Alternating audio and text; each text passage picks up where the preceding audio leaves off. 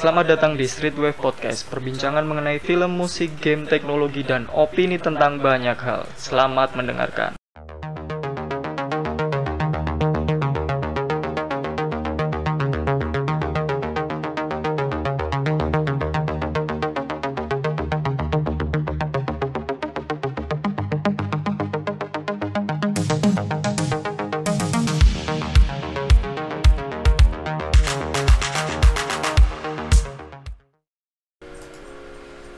Street Wave Podcast episode sembilan belas.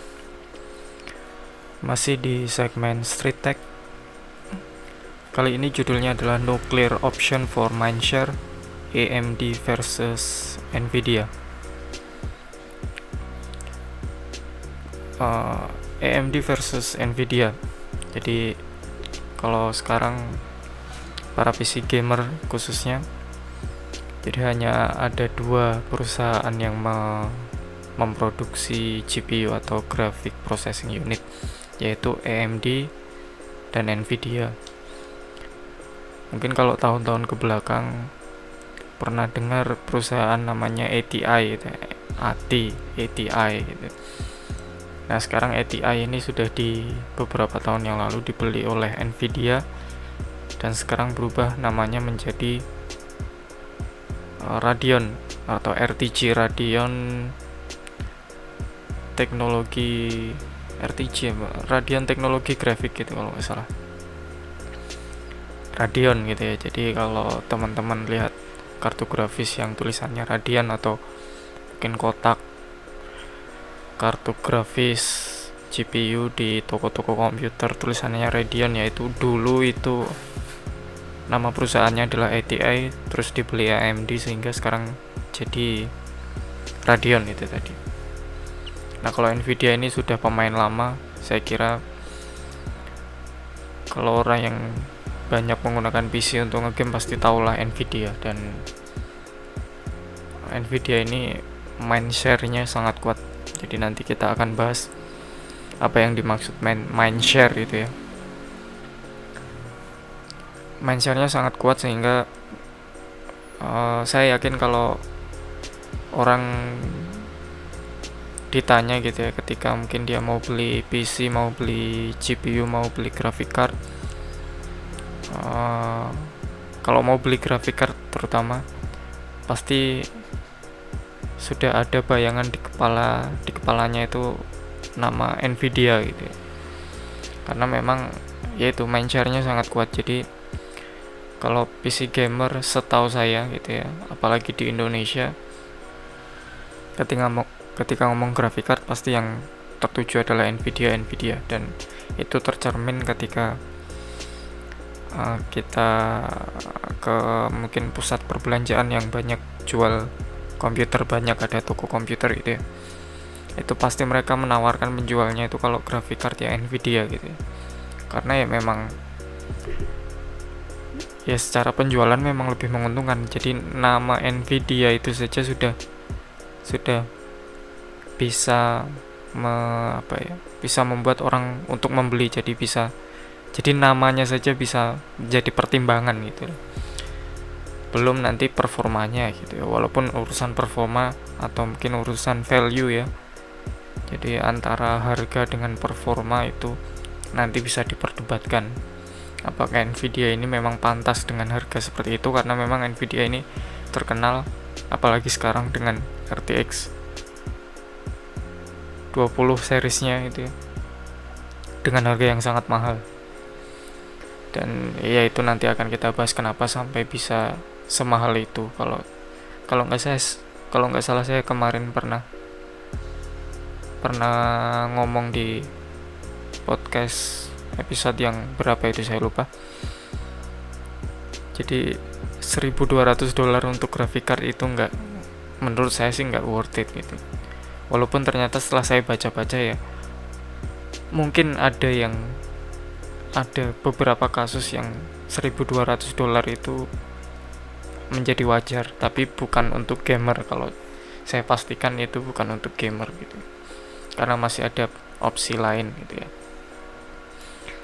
Dan kembali ke mindshare tadi, jadi nama Nvidia saja sudah sudah bisa menjadi pertimbangan orang untuk membeli.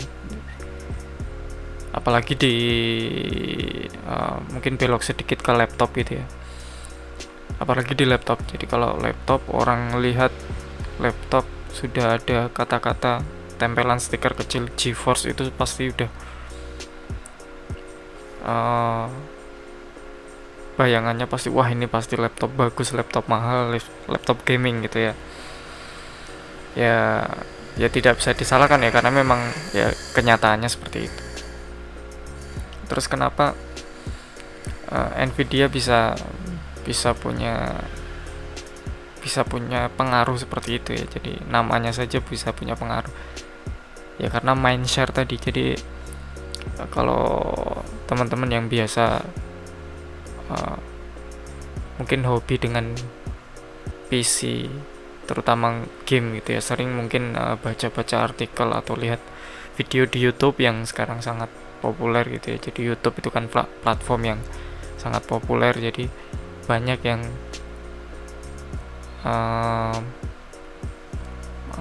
membuat konten tentang benchmark hardware itu ya.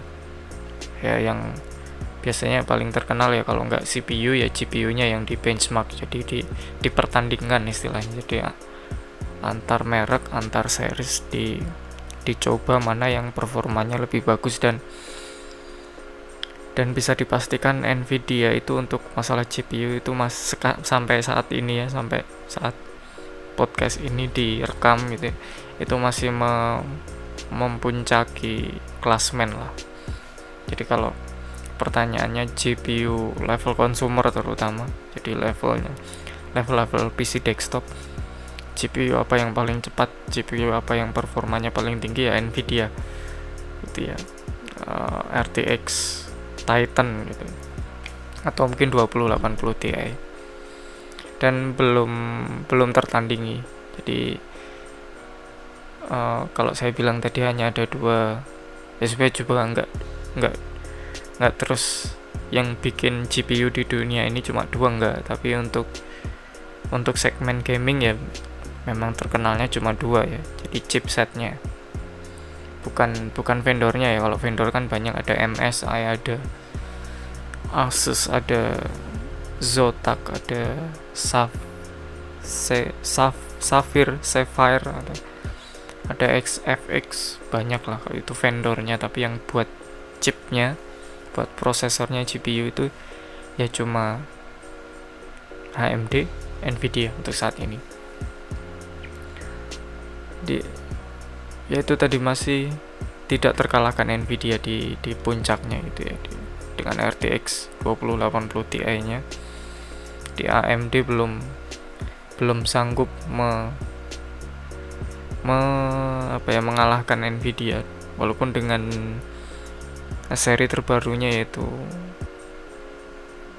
arsitektur R D N A, jadi di seri R X lima ribu tujuh ratus, lima ribu empat ratus, banyak sekarang variannya, itu masih belum bisa mengalahkan.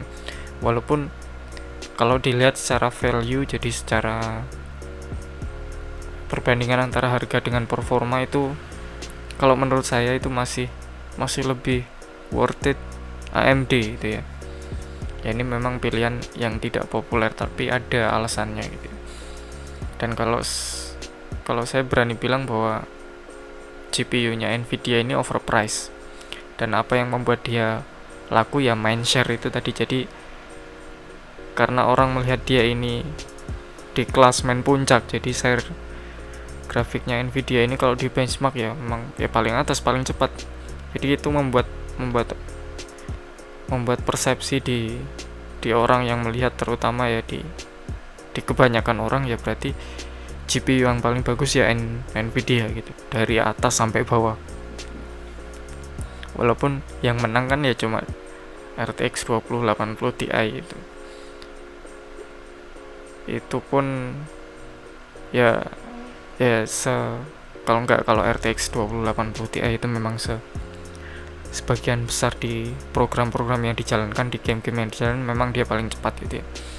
Walaupun itu belum tentu berlaku bagi yang seri di bawahnya. Jadi yang R T X dua ribu tujuh puluh, R T X dua ribu enam puluh, mungkin G T X enam belas series ya, enam belas enam puluh, enam belas lima puluh, kalau ditandingkan dengan C P U-nya dari A M D itu yang R X lima ribu lima ratus X T atau mungkin Vega series atau mungkin Polaris yang lebih tua lagi, itu belum tentu punya punya value yang sama gitu. Mungkin menang tapi karena harganya tidak, ya bagi saya tidak masuk masuk akal. Jadi seperti di podcast episode berapa itu, episode enam belas gitu ya, it's all about price, atau lima belas saya lupa. Jadi sebenarnya nggak ada uh, produk yang buruk, yang ada adalah bad price. Dan bad price ini yang uniknya adalah bad price ini bisa menjadi bukan bad price, jadi secara objektif dia itu harganya itu buruk, tapi bisa diterima di orang-orang bahwa itu itu baik, itu benar, harga harga seperti itu benar. Nah, itu itu juga sesuatu suatu fenomena yang yang unik menurut saya dan aneh sebenarnya. Dan ini terjadi di di G P U ya, di di ranah graphic card itu terjadi, di mana Nvidia itu bisa sampai memasang harga seribu dua ratus dolar dan untuk R T X dua ribu delapan puluh Ti-nya, dan masih ada yang membeli. Dan saya kira kalau di ketika ya nggak tahu, Uh, tapi menurut sepengetahuan saya dan dan yang seperti ini nih banyak yang dalam tanda kutip banyak yang membela gitu ya. Jadi membela Nvidia kenapa uh, menjual graphic card-nya sampai di seribu dua ratus dolar untuk level consumer gitu. Itu dalam tanda kutip banyak yang membela. Ya pembelaannya yang paling gampang yaitu tadi, ya ya kenyataannya memang paling tinggi ketika di benchmark, ketika diuji ya ya paling cepat gitu. Dan ya sebenarnya juga nggak bisa di, disalahkan juga ya, karena memang kenyataannya ya paling cepat gitu. Tapi kan hmm, kalau dilihat-lihat kan urusannya urusannya bisa bisa bisa lebih dari urusan yang paling cepat, tapi bisa dilihat dari sisi yang lain yaitu uh, value-nya. Jadi perbandingan antara harga dengan performa yang didapatkan. Contohnya gini, misalkan kalau gampangnya ya, ya contoh G P U aja, misalkan satu G P U memainkan satu game ya, satu game yang sama, dua ada dua G P U dari dua perusahaan menjalankan uh, satu game yang sama. Kalau pakai G P U yang A misalkan, G P U A ini punya performa katakanlah F P S rata-ratanya adalah seratus F P S gitu ya, lumayan tinggi gitu ya, dan itu sudah sudah memberikan pengalaman yang cukup cukup baik lah untuk game di seratus F P S. Terus yang B ini delapan puluh F P S ya, kalau menurut saya sih juga masih oke di delapan puluh F P S. Tapi yang G P U yang A ini, graphic card yang A ini, ini harganya katakanlah seratus dolar gitu ya. seratus dolar, dan se- sementara G P U yang B ini harganya enam puluh dolar. Nah, untuk untuk selisih dua puluh F P S dan selisih dua puluh F P S, tapi selisih selisih dua puluh F P S performanya, tapi harganya bisa uh, lebih murah empat puluh persen gitu. Jadi kalau performanya kalah dua puluh persen tapi harganya lebih murah empat puluh persen. Nah, kalau menurut saya ya saya milih G P U yang B karena Uh, secara experience, secara apa, pengalaman bermain bermain di seratus dan delapan puluh F P S itu nggak terlalu beda jauh gitu ya. Apalagi mungkin dengan kualitas yang sama, cuma mungkin F P S frame per second-nya lebih lebih besar yang A daripada yang B. Tapi kalau sudah di di atas, kalau menurut saya sih ya sudah di atas enam puluh di atas enam puluh F P S itu ya, itu kadang-kadang susah untuk dibedakan itu. Jadi uh, apa halusnya gameplay, terus mungkin uh, kualitas gambarnya itu biasanya sudah sudah inilah sudah sudah bisa diabaikan. Makanya lebih, kalau menurut saya sih lebih menguntungkan kalau kita pilih graphic card yang B gitu. Tapi bagi orang yang pengennya ya pokoknya saya pengen yang terbaik ya pasti milih yang A, walaupun lebih mahal empat puluh persen gitu loh. Dan saya kira itu ya kalau cuma dua puluh F P S dari delapan puluh dengan seratus itu masih bisa diabaikan, kecuali misalkan yang B ini empat puluh F P S, yang A ini enam puluh F P S. Nah itu mungkin bisa milih yang A gitu ya. Tapi kalau hanya untuk dengan satu game itu ya, satu game yang sama, satunya delapan puluh F P S, satunya seratus F P S ya, mending kalau saya sih milih yang B. Dan itulah uh, an, uh, secara gambaran secara umum itulah yang terjadi dengan A M D versus an, Nvidia. Jadi diibaratkan N, Nvidia itu yang A gitu, dan A M D itu yang B. Tapi ya ya mau gimana, tapi kan memang ya strateginya Nvidia itu ya memang tepat. Jadi dia mem- mengeluarkan graphic card yang gimana caranya nanti saya bisa menang di benchmark. Jadi nanti para reviewer, para uh, YouTuber yang apa uh, channelnya berhubungan dengan teknologi, khususnya komputer gitu ya, khususnya gaming itu, ketika saya ngasih sampel review di sana diuji oleh para para konten kreator, para media itu, G P U saya yang paling atas, jadi G P U saya yang paling cepat gitu. Dan nanti kalau urusannya sudah itu, maka orang yang melihat reviewnya, orang yang membaca artikelnya, maka dia oh berarti ya uh, perusahaan yang memproduksi G P U yang terbaik adalah Nvidia. Dan kalau ini sudah sudah sudah menjadi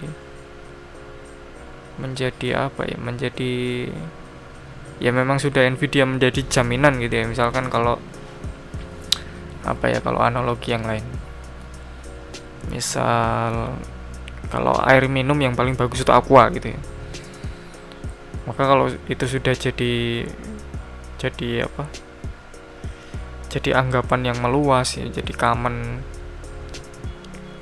itu jadi common ya menjadi common ya menjadi anggapan umum gitu ya, sudah itu nanti bisa menjadi alasan untuk perusahaan itu me- membandrol produknya dengan harga yang sangat mahal gitu ya. Ya karena apa ya, ya karena ini kan yang terbaik, dan yang terbaik itu yang nggak murah kan gitu gitu dia ya, analogi sederhananya gitu. Dan uh, kalau teman-teman yang pengen apa mengetahui detailnya bisa cari informasi itu banyak. Jadi bisa bisa teman-teman rangkum sendiri, atau mungkin ada yang membahas masalah itu gitu. Dan ya itu itu nggak bisa disalahkan, tapi ya kembali lagi ya, karena tidak semua konsumen itu uh, tidak semua konsumen itu mau repot-repot me mencari info sampai sedetail itu ya. Jadi ya yang nggak bisa disalahkan juga kan, kadang-kadang orang itu kan pengen praktisnya, ya sudah saya punya uang saya pengen beli yang terbaik mana gitu, dan itu tidak bisa disalahkan gitu. Dan memang uh, yang disayangkan dari A M D itu uh, saya nggak tahu kenapa, jadi kok kayaknya A M D ini terkesan uh, menahan-nahan gitu ya, atau mungkin terkesan menahan-nahan, atau memang bener nggak punya produk yang bisa menyaingi Nvidia gitu. Nah itu yaitu urusan urusan urusan lain lah, yaitu pembahasan yang lain kalau itu. Jadi memang A M D ini terkesannya selalu bermain di di kelas-kelas menengah. Jadi G P U-nya itu di terutama G P U. Kalau C P U memang dia sudah sudah ya Intel sekarang sudah kalah lah, tamat lah ya Intel dengan A M D gitu ya.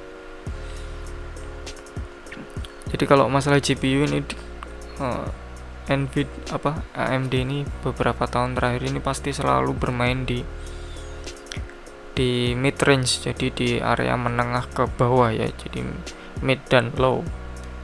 Jadi dia nggak pernah menargetkan menargetkan yang kelas high gitu. Makanya main share-nya kalah. Jadi ketika di benchmark ya G P U-nya A M D ini yang seri terbarunya ini ya masih tetap kalah dengan uh, R T X dua ribu delapan puluh Ti dari Nvidia. Jadi kalah, main share-nya sedikit, dan yang biasanya yang yang ngerti oh A M D ini sebenarnya menawarkan value yang lebih bagus, seperti analogi saya yang saya sampaikan di awal tadi. Di sebenarnya punya punya value yang bagus, tapi ya karena ya karena itu tadi kebanyakan orang ya melihatnya ya siapa yang menang gitu ya. Jadi nggak nggak sampai repot ya oh ini punya value yang bagus loh gitu. Ini ini perbandingannya seperti ini, kamu akan lebih ekonomis, itu kan ya jarang lah ya gitu. Ya, akhirnya kalah. Ya akhirnya uh, ya kalah main share. Jadi uh, main share itu artinya adalah ya, ya ini intinya ya kalah anggapan lah. Jadi anggapan bahwa G P U yang terbaik itu Nvidia dan A M D nggak bisa, belum belum punya main share yang yang seluas itu. Biasanya ya cuma di level antusias, dan antusias pun kadang-kadang antusias P C gamer gitu ya. Itu kadang-kadang juga masih masih kadang-kadang bias gitu ya. Jadi karena memang Uh, fanatik dengan satu merek, akhirnya membela satu merek itu mati-matian walaupun sebenarnya produknya jelek gitu ya. Itu berlaku bagi A M D dan Nvidia, itu dua-duanya. Jadi nggak nggak cuma Nvidia Nvidia tok, tapi A M D juga punya punya basis fan seperti itu ya. Gitu. Dan karena kalah mencar akhirnya terus ya kalah main share, terus kalah performa di benchmark gitu ya. Akhirnya nggak ada kompetisi. Nah, karena nggak ada kompetisi ya, akhirnya N- Nvidia ini bisa ya istilahnya sih monopoli. Jadi bisa seenaknya sendiri mem- memasang harga gitu. Dan puncaknya ya di, kalau menurut saya sih ya puncaknya ya di ini di Di, ketika dia mengeluarkan R T X dua ribu delapan puluh Ti gitu ya, dimana uh, flagshipnya, jadi produk flagshipnya ya R T X dua ribu delapan puluh Ti itu dibanderol dengan harga seribu dua ratus dolar dengan alasan feature ray tracing yang ketika dirilis itu hanya saya ingatnya satu game, yaitu Battlefield lima yang me, me, menggunakan feature ray tracing itu. Bukan bukan bukan ray tracing utuh gitu ya, jadi cuma istilahnya sih hybrid. Jadi ada ada ray tracingnya tapi ada juga yang nggak ray tracing. Jadi kalau uh, kalau ray tracing sendiri adalah itu teknik lighting di gaming ya sebenarnya. Itu bukan teknik yang baru, tapi seakan-akan Nvidia yang memasarkan dengan R T X seriesnya itu ya, artinya nggak ada. Akhirnya karena seperti itu yang nggak ada kompetisi, Nvidia bisa memasang harga dengan seenaknya gitu. Dan itu ya wajar, karena urusannya perusahaan itu bukan ya perusahaan apapun lah. Jadi urusannya perusahaan itu kan mencari cari uang ya, cari keuntungan. Jadi kalau Nvidia itu misalkan uh, penghasilan terbesarnya ya dari dari para P C gamer, karena dia menjual G P U untuk ngegame itu. Itu bukan berarti Nvidia punya tujuan untuk um, memberikan pengalaman game paling paling bagus untuk para gamer ya, enggak. Tujuannya adalah cari uang gitu. Karena perusahaan ada tanggung jawab kepada uh, stakeholdernya, pemegang sahamnya, untuk cari uang sebanyak-banyaknya. Dan untuk iklim di sini ya itu sangat menguntungkan Nvidia, karena dia sudah punya mind share yang cukup besar. Jadi ya kita bisa lihat aja kalau teman-teman tahu Steam Steam jadi di, di Steam itu ada ada apa ya uh, namanya statistik gitu ya, statistik yang me, me, mendata hardware yang hardware yang mengakses Steam, dan itu bisa dilihat G P U apa yang paling dominan di, di para pengguna Steam. Itu ya tetap Nvidia. Itu karena nggak ada kompetisi, menang main share, bisa bandrol harga seenaknya sendiri sampai seribu dua ratus dolar gitu ya. Dan untuk sampai saat ini ya masih masih seperti itu gitu. Tapi ini uh, ya dengar-dengar sih, dan dan ini memang masih menjadi perbincangan yang hangat di kalangan para P C entusias itu ya. Bahwa untuk uh, kedepannya mungkin Nvidia tidak bisa se- seleluasa sekarang, karena uh, kelihatannya A M D sudah sudah mampu sudah akan mampu sih, jadi belum belum terkonfirmasi secara real gitu ya. Nah, ini masih banyak rumor, banyak bocoran-bocoran gitu ya, bahwa memang nanti uh, G P U next gen-nya dari A M D ini bisa mengungguli Nvidia. Jadi untuk uh, G P U-nya A M D yang yang akan dirilis nanti bisa mengungguli uh, performa dari R T X dua puluh dua puluh series-nya Nvidia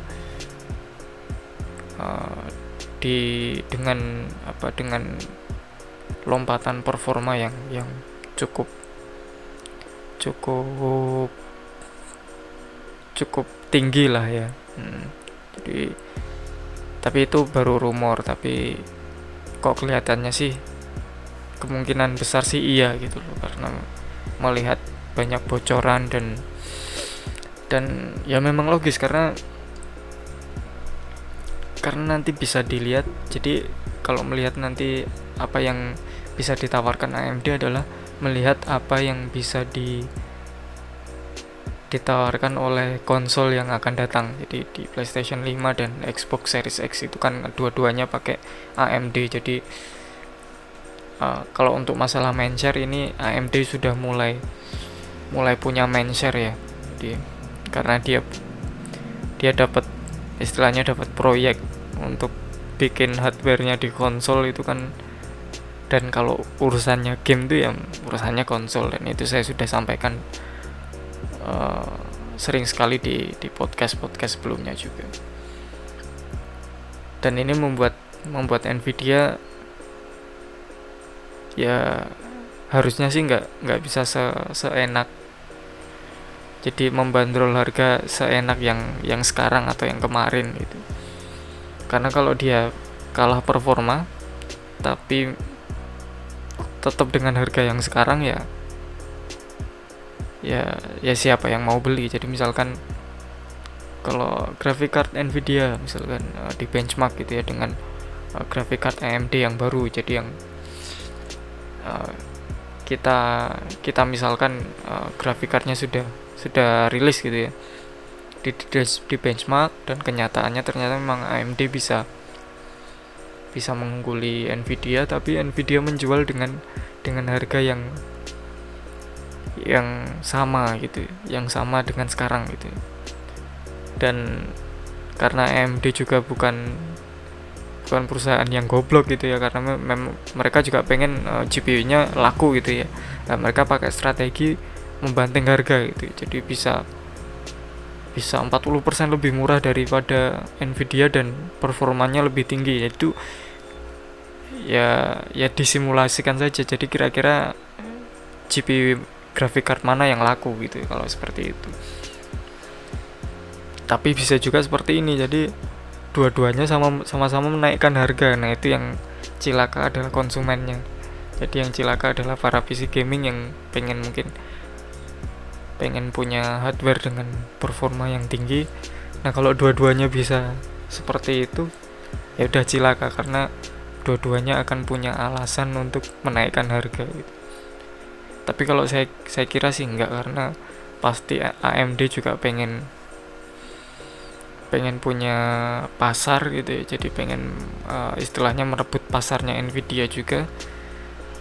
Dan salah satu ya satu-satunya cara ya adalah dengan punya performa yang tinggi dan harga yang bersaing.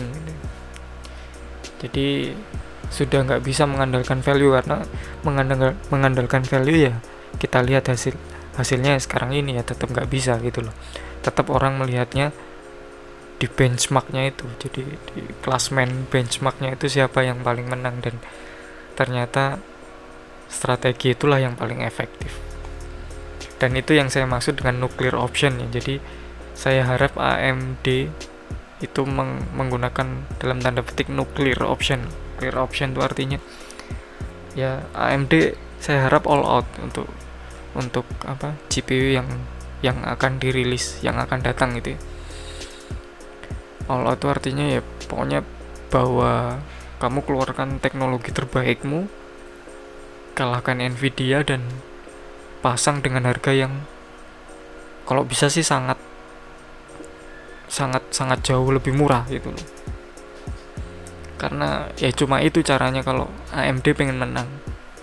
Dan Nvidia ini kan juga nggak goblok, dan saya akui uh, Nvidia ini memang lebih dia lebih berani ya, jadi perusahaan yang lebih berani. Uh, contohnya ketika dia mengeluarkan uh, ya R T X seriesnya itu, jadi tidak jadi Nvidia kalau saya lihat ketika mengeluarkan R T X series ini tidak me, tidak mempedulikan uh, lonjakan performa yang sangat uh, sangat jauh dibandingkan seri sebelumnya. Jadi seri G T X sepuluh sepuluh series gitu ya, jadi Pascal, arsitektur Pascal itu ya sepuluh delapan puluh Ti gitu ya. Itu kalau kita bandingkan untuk performa performa F P S-nya ya tradisional lah gitu ya istilahnya, itu paling cuma dua puluh sampai dua puluh lima persen atau nggak salah dari, jadi R T X dua ribu delapan puluh Ti itu lebih cepat dua puluh persen daripada G T X sepuluh delapan puluh Ti, tapi harganya berkali-kali lipat. Jadi kalau G T X sepuluh delapan puluh Ti itu berapa dolar ya? Kalau nggak salah sih di dia di di tujuh ratus dolar lah kalau nggak salah ya. Nah itu flagshipnya ketika di G T X sepuluh series, jadi G T X sepuluh delapan puluh Ti. Terus ketika R T X diluncurkan R T X dua ribu delapan puluh Ti, jadi di kelas yang sama lah ya, jadi kelas high end-nya itu seribu dua ratus dolar. Itu hampir dua kali lipat lonjakan harganya, hanya menawarkan dua puluh persen uh, tambahan performa. Dan saya kira, dan kenapa saya bilang Nvidia itu sangat berani, karena dia mengandalkan ya cuma feature real time ray tracing itu, yang yang ketika itu hanya Battlefield lima saya masih ingat yang me, mensupport, atau mungkin sebenarnya sih uh, jadi Nvidia kalau saya dengar rumor-rumornya ya Nvidia itu ya bayar si developernya Battlefield lima itu siapa sih, DICE kalau nggak salah, E A, untuk untuk mau me- menggunakan fiturnya ray tracing, real time ray tracingnya itu. Walaupun sekarang sudah nggak nggak terlalu relevan gitu ya, orang main Battlefield lima itu, misalkan saya saya juga main Battlefield lima, dan Battlefield lima itu asiknya ya bukan urusan ray tracingnya sebenarnya sih. Ya karena memang gameplaynya aja yang bagus gitu. Dan saya kira orang yang main Battlefield lima juga juga urusannya bukan ray tracing lah itu. Dan ya itu jadi jadi menurut saya sih Nvidia itu sangat berani, dan karena Nvidia berani maka uh, harusnya sih ya namanya perusahaan kompetitor lah ya, pasti Nvidia juga pasti uh, cari-cari info entah apa caranya gitu ya tentang uh, performa yang akan ditawarkan G P U-nya A M D yang yang akan dirilis. Mungkin mungkin kedua belah pihak, jadi A M D dan Nvidia pasti juga sama-sama saling mengincar gitulah ya, karena ini perusahaan multinas multinasional besar gitulah ya.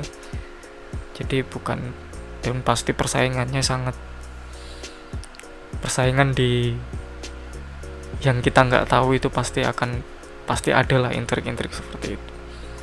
Dan karena Nvidia ini ya menurut saya perusahaan yang berani itulah ya, jadi ketika mengeluarkan produk ya sudah kita keluarkan dan cukup konsisten menurut saya. Maka ya mau nggak mau kalau A M D pakai nuclear option ya pasti Nvidia juga nggak mau kalah, karena karena ya masalahnya untuk Nvidia adalah eh, penghasilan paling besar itu ya di di P C gaming untuk Nvidia gitu. Dan kalau itu bisa dikalahkan ya itu kan pasti akan me, mengganggu uh, mengganggu cash flow-nya Nvidia gitu, dan pasti Nvidia juga uh, punya mungkin senjata rahasia lah, rahasia lah ya istilahnya, untuk juga mengalahkan A M D. Dan kalau Nvidia juga all out gitu ya, maka A M D juga nggak nggak akan berani atau punya pikiran, karena loh G P U saya kan paling paling bagus gitu ya, paling bisa bisa mengalahkan kompetitor, maka saya akan membandrol harga yang mahal juga gitu loh, sama seperti kompetitor saya waktu yang lalu gitu. Nah itu itu akan dilakukan kalau Nvidia nggak bisa ngapa-ngapain gitu. Tapi kalau Nvidia masih punya senjata, ya dalam tanda kutip senjata rahasia itu tadi, maka A M D juga akan mikir juga, wah kalau saya saya langsung kasih mahal ini kalau performanya nggak sangat sangat jauh gitu ya, jadi misalkan bisa mungkin mengungguli sampai dua ratus persen gitu ya, tapi kayaknya sih ya nggak mungkin. Jadi kalau performanya nggak terlalu jauh sementara saya pasang harganya mahal, nanti orang juga nggak akan beli, orang tetap akan milih Nvidia karena Nvidia sudah punya mindshare dulu, dan itu bisa jadi alasan pembelaan lagi gitu. Jadi bisa saja nanti para fansnya Nvidia ngomong, loh, lo memang sekarang A M D yang menang, tapi kan uh, harganya kan nggak nggak terlalu mahal gitu loh. Nah itu juga bisa bisa jadi alasan juga, karena ya tapi nggak tahu kalau Nvidia ya Nvidia ini karena memang sudah sudah lama menjadi menjadi apa ya, menjadi rajanya lah ya di G P U, di urusan grafik card ini, nggak tahu dia dia berani nggak untuk menurunkan harganya gitu ya, jadi sehingga lebih kompetitif. Itu itu saya juga belum tahu gitu, uh, bagaimana nantinya gitu ya. Tapi saya saya kira kalau kalau kedua perusahaan ini menggunakan ya dalam tanda petik nuclear option, jadi saling pengen menghancurkan satu sama lain, itu yang paling diuntungkan adalah konsumen sebenarnya, jadi para P C gamer, karena akan datang suatu masa di mana G P U tidak akan overpriced, tapi dia akan menawarkan uh, performa yang uh, jadi lonjakan performa yang sangat sangat lumayan lah ya, dan itu bisa bisa akselerasi, artinya kita nggak nggak akan nunggu dua tahun baru akan ada akan ada G P U yang baru yang menawarkan performa yang lebih tinggi gitu ya.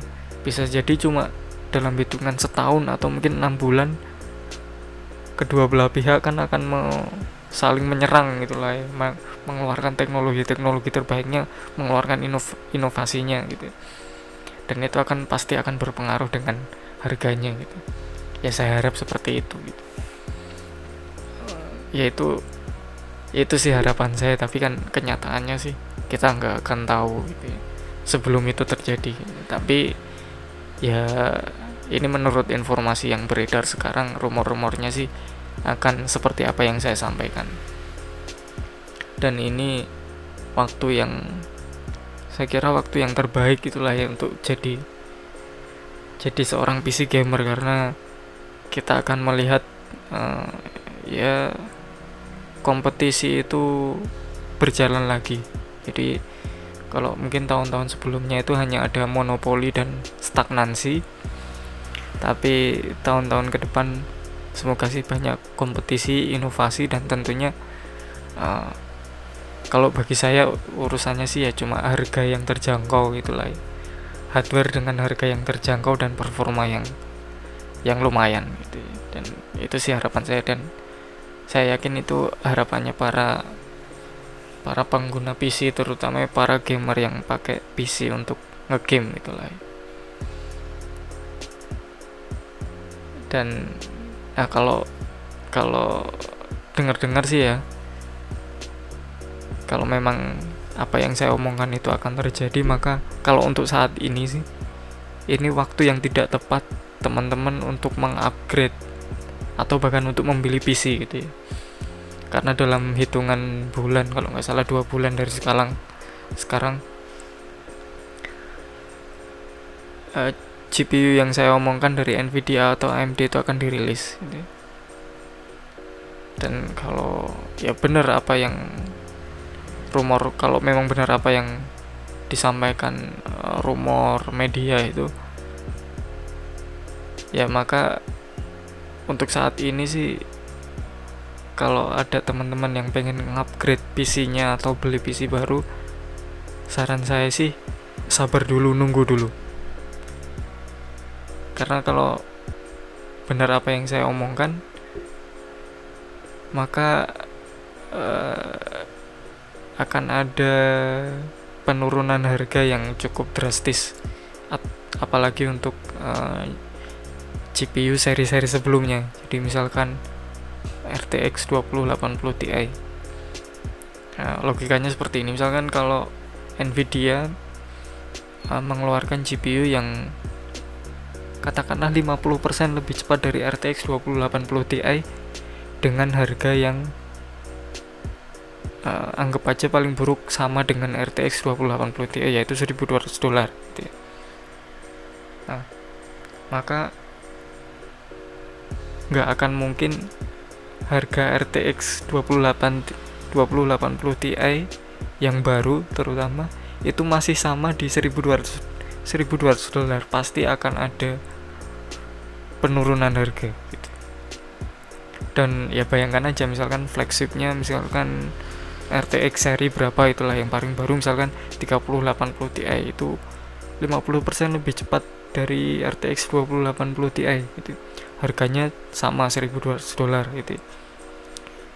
Nah terus uh, R T X dua ribu delapan puluh Ti yang sudah diproduksi mau dikemanakan itu? Ya pasti pengennya Nvidia yaitu stoknya ya dihabiskan. Caranya gimana ya? Harganya di harganya diturunkan. Dan harusnya sih drastis, karena ya kalau nanti mau dibandingkan ya tetap orang akan milih uh, G P U yang baru karena wah lebih cepet kok dan harganya ya sama aja gitu. Ya, bisa bisa-bisa R T X dua ribu delapan puluh Ti ini nggak laku gitu. Belum lagi nanti pasar-pasar barang bekasnya, jadi second handnya. Jadi dimana para pemilik R T X dua ribu delapan puluh Ti ini pengen punya yang lebih cepat lagi, ya beli yang tiga ribu delapan puluh Ti. Misalkan kalau benar namanya tiga ribu delapan puluh Ti gitu ya, R T X tiga ribu delapan puluh Ti. Pasti nanti uh, pasar barang bekas akan dibanjiri G P U G P U bekas gitu ya. Dengan harga yang ya ya mau nggak mau ya banting harga. Emang siapa yang mau gitu ya beli beli barang bekas harganya mungkin karena alasannya ya dulu saya belinya seribu dua ratus dolar maka saya jualnya seribu seratus dolar gitu. Terus ada barang baru yang harganya seribu dua ratus dolar yang lima puluh persen lebih cepat. Ya dipikir aja kira-kira orang mau beli yang mana. Dan yang mau jual kan ya pengennya ya daripada saya punya dua ribu delapan puluh Ti gitu ya, saya jual mungkin seribu dolar tetap nggak laku, ya sudah mending saya banting harganya aja. Dan dan itu menjadi menjadi waktu yang tepat ketika itu untuk mem, mem, membeli P C gitu, atau mengupgrade P C gitu. Jadi bagi teman-teman yang sekarang punya cita-cita, wah saya pengennya sih punya pengen ny- nyicipi gitu ya uh, G P U-nya Nvidia R T X dua puluh series gitu ya. Jangan beli sekarang kalau kalau kalau saran saya sih. Jadi nunggu dulu, sabar dulu, lihat dulu keadaannya, karena ada kemungkinan bisa mendapatkan uh, dengan harga yang lebih murah gitu. Kalau apa yang saya omongkan di depan tadi semuanya itu benar terjadi, tapi sih kemungkinan dan juga harapan saya itu itu benar-benar terjadi gitu ya. Karena karena itu akan sangat menguntungkan bagi para konsumen, terutama sih kalau saya sendiri sih, terutama uh, konsumen yang sering membeli barang-barang second, jadi G P U second, karena saya sendiri juga selama ini seringnya beli G P U itu second. Jadi beli G P U baru sih uh, bisa dihitung lah, dan itu udah lama banget. Saya sudah lama nggak beli graphic card baru gitu ya. Seringnya saya beli graphic card yang second-second karena menurut saya sih lebih menarik secara harga dan dan performa lebih menarik, walaupun ya ada resikonya gitu ya. Nah, ya namanya barang second lah ya, pasti ada resikonya. Dan ya itu tadi, jadi semua yang saya bicarakan itu sebenarnya sih ya harapan saya bagi bagi saya, terutama yang senangnya beli-beli beli G P U second, karena itu pasti nanti pasar G P U second akan kebanjiran G P U G P U yang yang menurut saya sih performanya pasti masih lumayan, tapi ya karena itu memang uh, produk yang lama gitulah ya, ya ya selisih satu generasi tapi harganya bisa sangat turun drastis gitu. Seperti yang terjadi ketika mungkin teman-teman tahu di tahun dua ribu tujuh belas dua ribu delapan belas di mana ngetren itu ya Bitcoin mining gitu ya, dan itu kan V G A dari uh, G P U atau V G A dari A M D, terutama Vega series itu kan laku keras gitu ya. Walaupun harganya itu lima ratus dolar, jadi di delapan sampai sepuluh jutaan itu laku keras. Tapi ketika miningnya turun, jadi profit miningnya turun, para miner ini sudah mungkin kehabisan modal dan dan ya sudah nggak terlalu menguntungkan, akhirnya dijual sangat murah gitu. Dan makanya saya banyak banyak beli Vega series tuh. Di G P U saya semuanya hampir semua R X Vega gitu ya, dari mulai enam empat lima enam sampai Radeon tujuh. Itu ya saya bisa beli banyak ya, yang enggak terlalu banyak sih, tapi memang kalau dilihat untuk hanya satu komputer tapi pakai dua G P U itu memang terlalu berlebihan. Ya saya akui itu memang terlalu berlebihan, tapi ya kalau bagi saya sih uh, agak ya intinya sih karena banyak di pasaran banyak R X Vega yang murah, makanya saya berani beli ya dalam tanda kutip berani, berani beli agak banyak gitu. Dan ya semoga semoga rumor rumor semua rumor ini bisa beneran lah ya, bisa terjadi benar gitu. Dan ya mungkin itu saja sih episode kali ini di Street Wave Podcast episode sembilan belas di segmen Street Tech. Dan ya untuk Street Wave Podcast sekarang sudah sudah ada di platform khusus podcast ya, seperti Spotify, terus Anchor gitu ya. Terus apalagi macam-macam lah, itu ada di di deskripsi, saya cantumkan di deskripsi link-linknya. Jadi yang bisa mendengarkan mungkin kalau nggak terlalu suka dengan platform YouTube bisa ke platform podcast gitu. Itu saja uh, ngobrol kita kali ini. Uh, selamat malam, selamat beristirahat, dan sampai ketemu di podcast selanjutnya.